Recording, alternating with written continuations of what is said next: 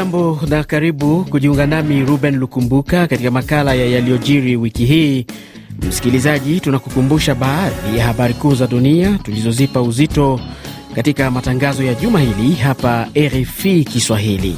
Miongoni mwa yale utakayoyasikia ni pamoja na kutangazwa kwa William Ruto kuwa rais mteule wa Kenya, kutamatishwa kwa mkutano wa nchi za SADC jijini Kinshasa, ambapo rais wa DRC Felix Tshisekedi aliteuliwa kuwa mwenyekiti wa jumuiya hiyo, lakini pia kifo cha msanii wa Rwanda Ivan Buravan, na huko Mali Ufaransa ilitupilia mbali tuhuma za nchi hiyo kuwa inawaunga mkono wanajihadi. Tutaangazia pia siasa za Marekani, Ukraine na kwengineko duniani.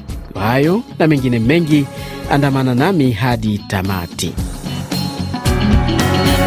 Msikilizaji, kwa sehemu kubwa tutaangazia yaliyojiri nchini Kenya wiki hii ambako Jumatatu ya Agosti 15 tume ya uchaguzi katika nchi hiyo IEBC ilimtangaza naibu rais William Ruto kuwa mshindi wa uchaguzi wa urais uliofanyika Jumanne ya wiki iliyopita.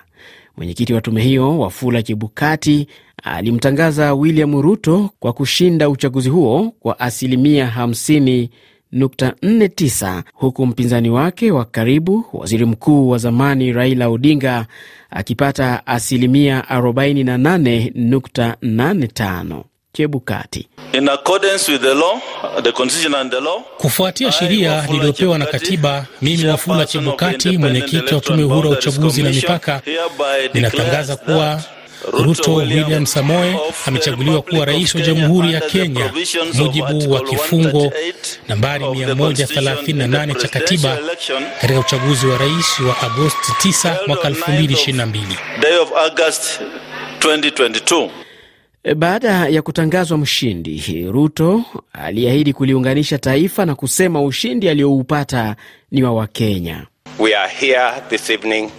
Tuko hapa jioni hii kushuhudia siku muhimu. Shukrani kwa mamilioni ya Wakenya ambao hawakubali kugawanywa kwa misingi ya kikabila.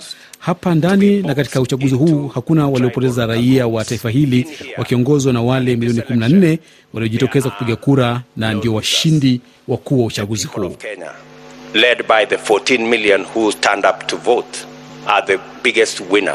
Kabla ya tangazo hilo Jumatatu jioni, msikilizaji, kulishuhudiwa hali ya sintofahamu baada ya makamishina wanne kuyakataa matokeo hayo.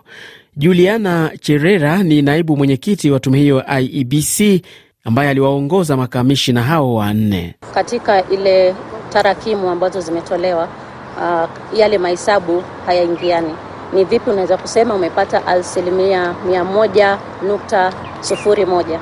Sote tulienda shule na tukiangalia nukta sufuri moja, ukiangalia katika valid votes, hiyo ni kura elfu mia moja arobaini. Hizo kura tukiangalia jinsi mchakato umeendelea, ni kura nyingi sana ambazo zinaweza kuleta tofauti. Sasa sisi tumesema yale makosa kama hayo hatukuhusishwa.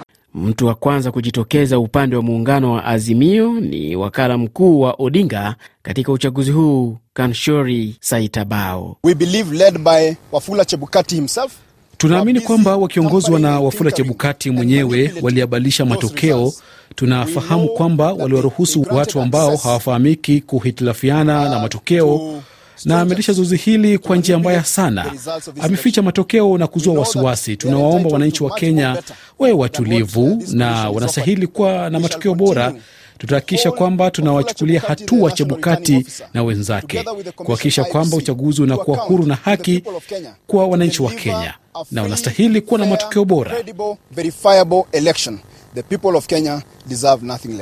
Na siku mbili baada ya William Ruto kutangazwa kuwa rais mteule wa Kenya, kinara wa muungano wa kisiasa wa Azimio Raila Odinga alisema sasa ataelekea katika mahakama ya juu kupinga matokeo ya urais, huku akisema tume ya uchaguzi ilikiuka misingi ya kisheria na kikatiba.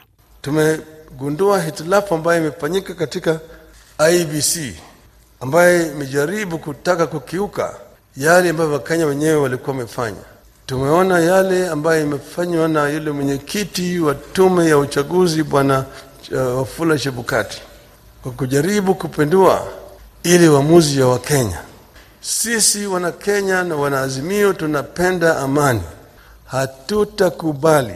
Nataka kurudia haya, hatutakubali mtu mmoja ajaribu kuleta vurugu katika taifa letu. Wachambuzi wa maswala ya siasa za Kenya wana mtazamo gani na hatua hii ya Odinga?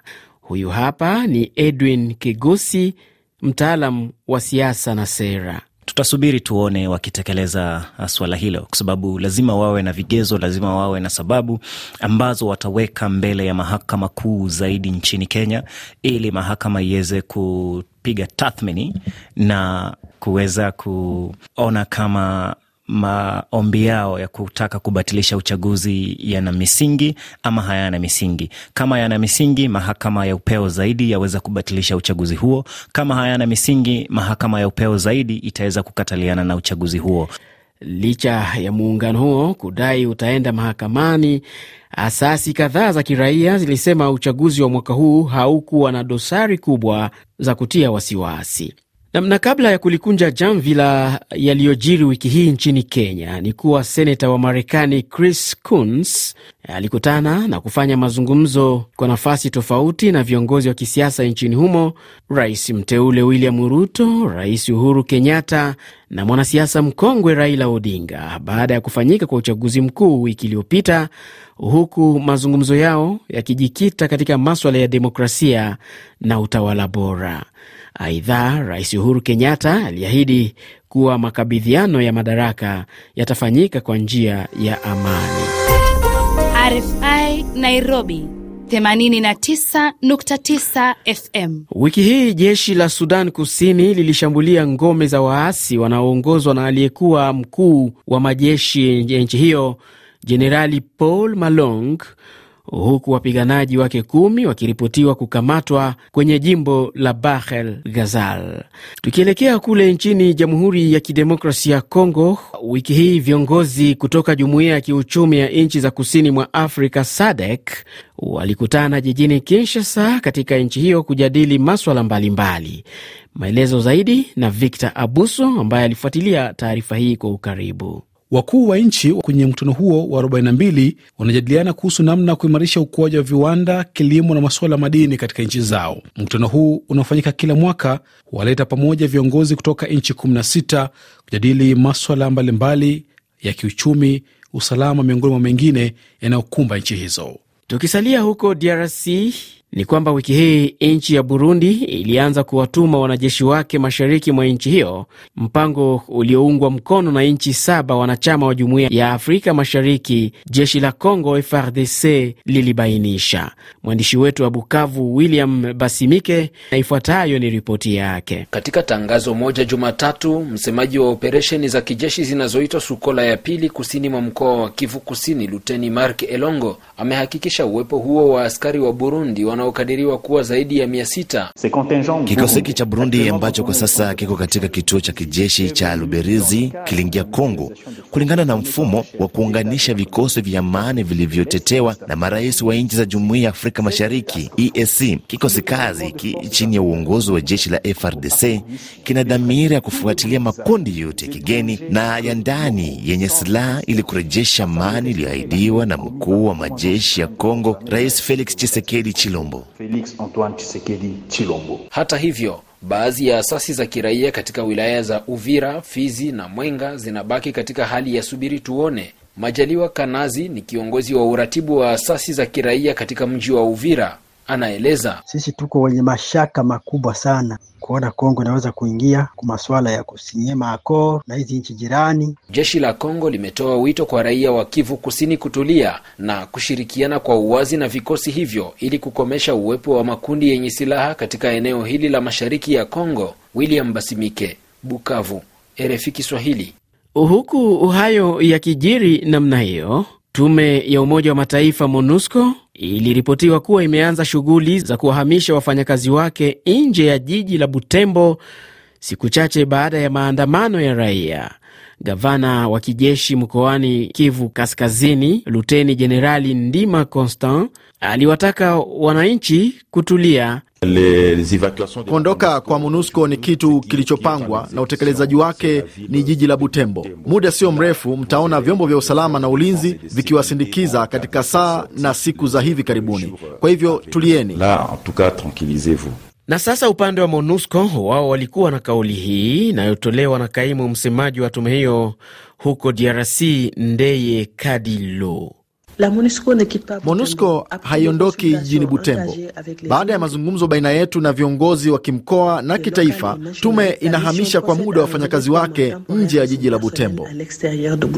Alain Siwako ni mbunge wa bunge la mkoa wa Kivu Kaskazini aliyechaguliwa wilayani Beni. Yeye amekuwa na maoni haya. Ndiyo, gavana wa Kivu ya Kaskazini amesema ya kwamba hapa Butembo kusiambia raia ya kwamba wa, hawa watu wa jeshi ya Monisco inafunga mbirago yake na kutoka uh, muji wa Butembo na hiyo maelezo yake ilikuwa imefurahisha sana kabisa raia yote ya Butembo, hata raia yote kunako uh, jimbo la kaskazini. Ni kusema maoni yetu, tunasema ya kwamba iliomba Umoja ya Mataifa ijue ya kwamba haikuomba kukazanisha minawaza Umoja ya Mataifa ingefanya haraka sana kwa kutosha hawa wajeshi ya MONUSCO kunako hapana uh, tu muji ya Butembo me kunako jimbo mzima la Kivu la Kaskazini, kwa sababu raia inasema ni wao wanaleta uh, nguvu kwa adui. Ni mtazamo wake Alain Siwako, mbunge wa bunge la mkoa wa Kivu Kaskazini, akiwa mjini Goma, mashariki ya DRC. Ni wiki ambayo kule Rwanda wapenzi wa muziki hususan wafuasi wake msanii mwenye umaarufu katika nchi hiyo Burabio Ivan Buravan walikumbwa na majonzi na simanzi baada ya kupata taarifa ya kifo cha msanii huyo kilichotokea huko nchini India kutokana na ugonjwa wa saratani. Ivan Buravan ni miongoni mwa wasanii wa Afrika waliopewa tuzo ya RFI Prix Decouverte inayoandaliwa na Radio France International. Ilikuwa mnamo mwaka wa 2018.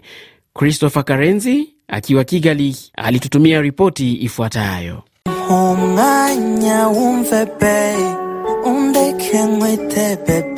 Msanii Mnyarwanda Burabyo Ivan Buravan ameaga dunia akiwa na umri wa miaka 27. Kifo cha msanii huyo aliyekuwa akipendwa sana nchini Rwanda na kimataifa kimejulikana baada ya wasimamizi wake wa mziki walionyesha Buravani kwanza kusumbuliwa sana na ugonjwa.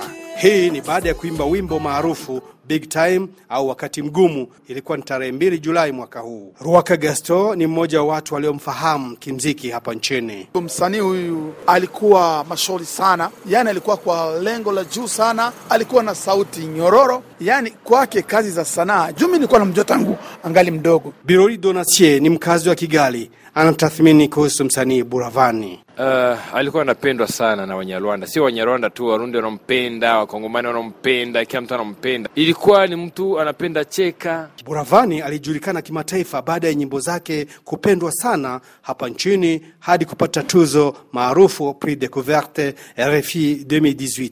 Amemaliza safari yake hapa duniani. Mungu amlaze mahali pema peponi. Christopher Karenzi, Kigali, RFI Kiswahili. Msikilizaji, kama ndiyo kwanza umejiunga nasi, unasikiliza makala ya yaliyojiri wiki hii hapa RFI Kiswahili, tukikukumbusha baadhi ya ripoti za waandishi wetu, uchambuzi wa habari za dunia zilizopewa uzito katika matangazo ya juma hili. Uko nami Ruben Lukumbuka. Na kule Afrika magharibi na kaskazini, tuanzie nchini Mali. Wanajeshi wa mwisho wa Ufaransa waliokuwa katika operesheni Barkan walianza kuondoka kwenye taifa hilo kuanzia siku ya Jumanne, hatua inayohitimisha rasmi uwepo wa vikosi vya Ufaransa nchini humo. Kanali Yves Gastin ni kiongozi wa kamandi ya vikosi hivyo kwenye mji wa Gao. Ningeweza kuelewa kuwa kuondolewa kwa kikosi cha Barakani nchini Mali kunahusu ule mpango wa kukamilishwa kwa operesheni pembezoni mwa Gao. Hivi kambi hii tunaiwachia wanajeshi wa Mali. Ujuavyo, Gao ni eneo ambalo linafungua mlango wa kupitia eneo la kaskazini, hivyo ni muhimu kwa jeshi la Mali liingie na kukabiliana na mashambulio yote. Tunaiacha kambi hii kama tulivyoitumia, ni ngome imara ya ulinzi. Ni wazi kwamba kuondoka kwetu kutafungua kufungua mlango kwa wanajihadi ambao wataendeleza matendo mabaya. Katika hatua nyingine, Ufaransa ilitupilia mbali tuhuma zilizotolewa na serikali ya kijeshi ya Mali ambayo ilisema kuwa wanajeshi wa Ufaransa waliwapa silaha wanajihadi wakati wa operesheni zao. Bruno Barat ni kamanda wa operesheni Barkan.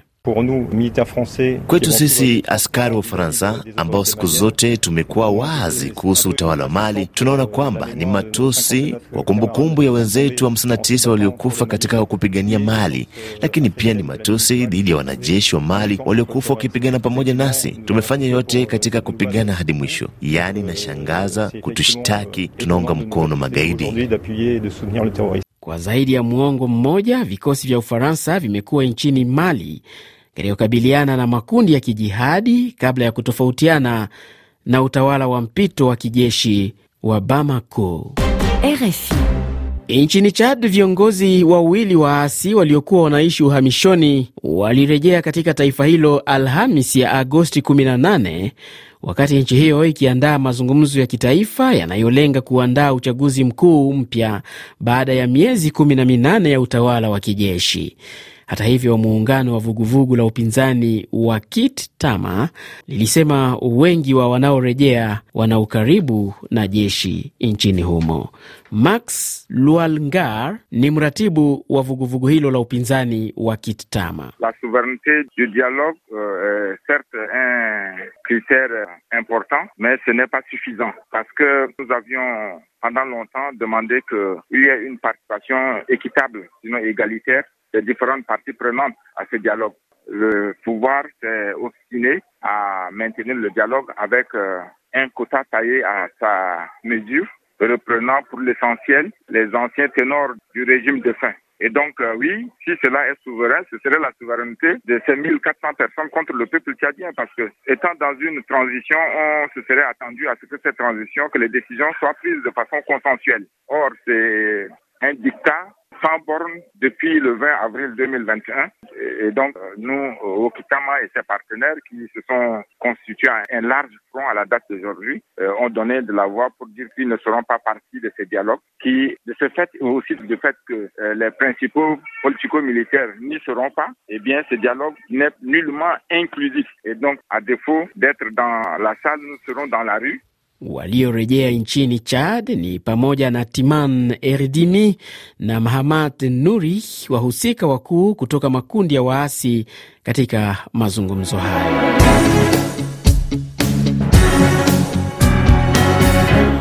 Kwingineko duniani, tukianzia nchini Ukraine, ni kwamba Rais Volodymyr Zelensky wiki hii alitupilia mbali uwezekano wa kufikia suluhu na Urusi akisema hilo litawezekana pale tu nchi hiyo itakapoondoa wanajeshi wake. Leo hii watu wanatazama zaidi eneo la Crimea. Na wako sawa, kwa sababu Crimea ni sehemu ya Ukraine na hatutaacha kuipigania. Hatutasahau kuwa Urusi kuivamia Ukraine kulianzia na kuchukua Crimea. Urusi imeleta ukandamizaji mkubwa Crimea, imesababisha matatizo ya kiuchumi na vita. Vita ya Urusi dhidi ya Ukraine ni vita dhidi ya Ulaya, na kwa kuwa ilianzia Crimea, basi lazima iishie Crimea kwa kuikomboa.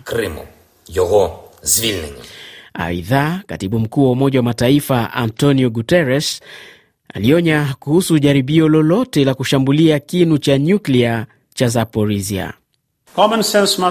Busara lazima ionekane ili kuzuia vitendo vyovyote ambavyo vinaweza hatarisha usalama wa kinu hiki cha nyuklia, na eneo hili halipaswi kutumika kama kituo cha operesheni za kijeshi. Badala yake, makubaliano yanahitajika haraka ili kulifanya eneo la Zaporizhia kuwa eneo la raia peke yake na kuhakikisha usalama wake.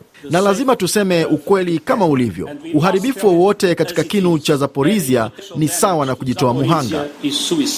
Alhamis ya Agosti 18 Volodimir Zelenski alikutana na rais wa Uturuki Recep Tayyip Erdogan pamoja na katibu mkuu wa Umoja wa Mataifa Antonio Guterres kuzungumzia mzozo unaoendelea. RFI. Tumalizie na kilichojiri nchini India ambako waziri mkuu wa nchi hiyo Narendra Modi aliahidi kuifanya nchi yake kuwa taifa lenye nguvu duniani katika kipindi cha miaka ishirini na mitano ijayo. Msikilizaji, ni kwa taarifa hiyo kutoka India ndiyo inatamatisha makala ya mtazamo wako kwa yaliyojiri wiki hii. Naitwa Ruben Lukumbuka, asante na kwaherini.